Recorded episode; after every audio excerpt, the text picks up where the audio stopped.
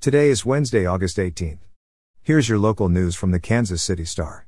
It will be partly sunny in the Kansas City area today, with a high of 87 degrees. Here's today's top story Kansas and Missouri Republicans sharply criticized President Joe Biden on Monday, a day after the Taliban seized Kabul, saying the president who prides himself on his foreign policy experience is overseeing a disastrous withdrawal of U.S. forces from Afghanistan.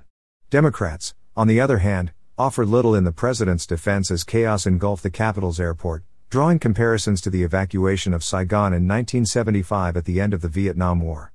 Representative Sharice Davids, Kansas's sole Democrat in Congress, said, quote, What is clear is that we lacked accurate intelligence and therefore proper planning regarding the safety of American and foreign diplomats and the many Afghans who worked to support the U.S. mission. We will seek to gain a better understanding of those decisions in the days ahead, but for now we must focus on their safety as our top priority. The Biden administration has scrambled to defend its management of the withdrawal as the Taliban quickly seized the country, forcing a chaotic evacuation and the authorization of around 6,000 troops to help get Americans and its allies out safely.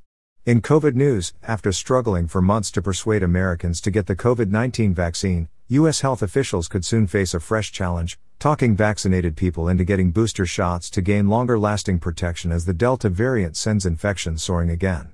As early as this week, U.S. health authorities are expected to recommend an extra dose of the vaccine for all Americans eight months after they get their second shot, according to two people who spoke to the Associated Press on condition of anonymity to discuss internal deliberations. That means the biggest vaccination drive in U.S. history is about to get even more extensive. The move is being driven by both the highly contagious variant and preliminary evidence that the vaccine's protective effect starts dropping within months. In political news, back in his former congressional district, Mike Pompeo used his keynote address at the Kansas Independent Oil and Gas Association convention Monday to lambaste the Biden administration and talk up his own achievements as former Secretary of State. Pompeo, who spearheaded the Trump administration's 2020 peace deal with the Taliban, called Biden's approach to withdrawing troops from Afghanistan leading with weakness. It is begging. It is apologizing for America, Pompeo told a crowd of several hundred at the Century 2 Convention Center. The fact that we didn't make clear to the Taliban that if they chased us out of town, we were going to chase them back into their town. This is a horrific set of foreign policy. At the time of the peace deal last February, Pompeo suggested that the Taliban could become an important counterterrorism partner for the U.S. And finally, in sports news, Philadelphia 76ers center Joel Embiid, who played at Kansas during the 2013 14 season before embarking on an NBA career that has spanned seven seasons, has signed a four year, $196 million Supermax contract extension, ESPN. Com reported on Tuesday. Sixers president of basketball operations Daryl Morey confirmed Tuesday that the 7 foot Embiid, the number 3 pick in the 2014 NBA draft, who sat out two seasons at the start of his career because of injury, had signed a multi year extension. The team did not disclose details in a news release.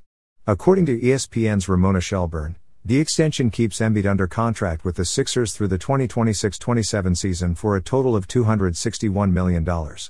The four time All Star already was set to make $65 million over the final two years of his current deal.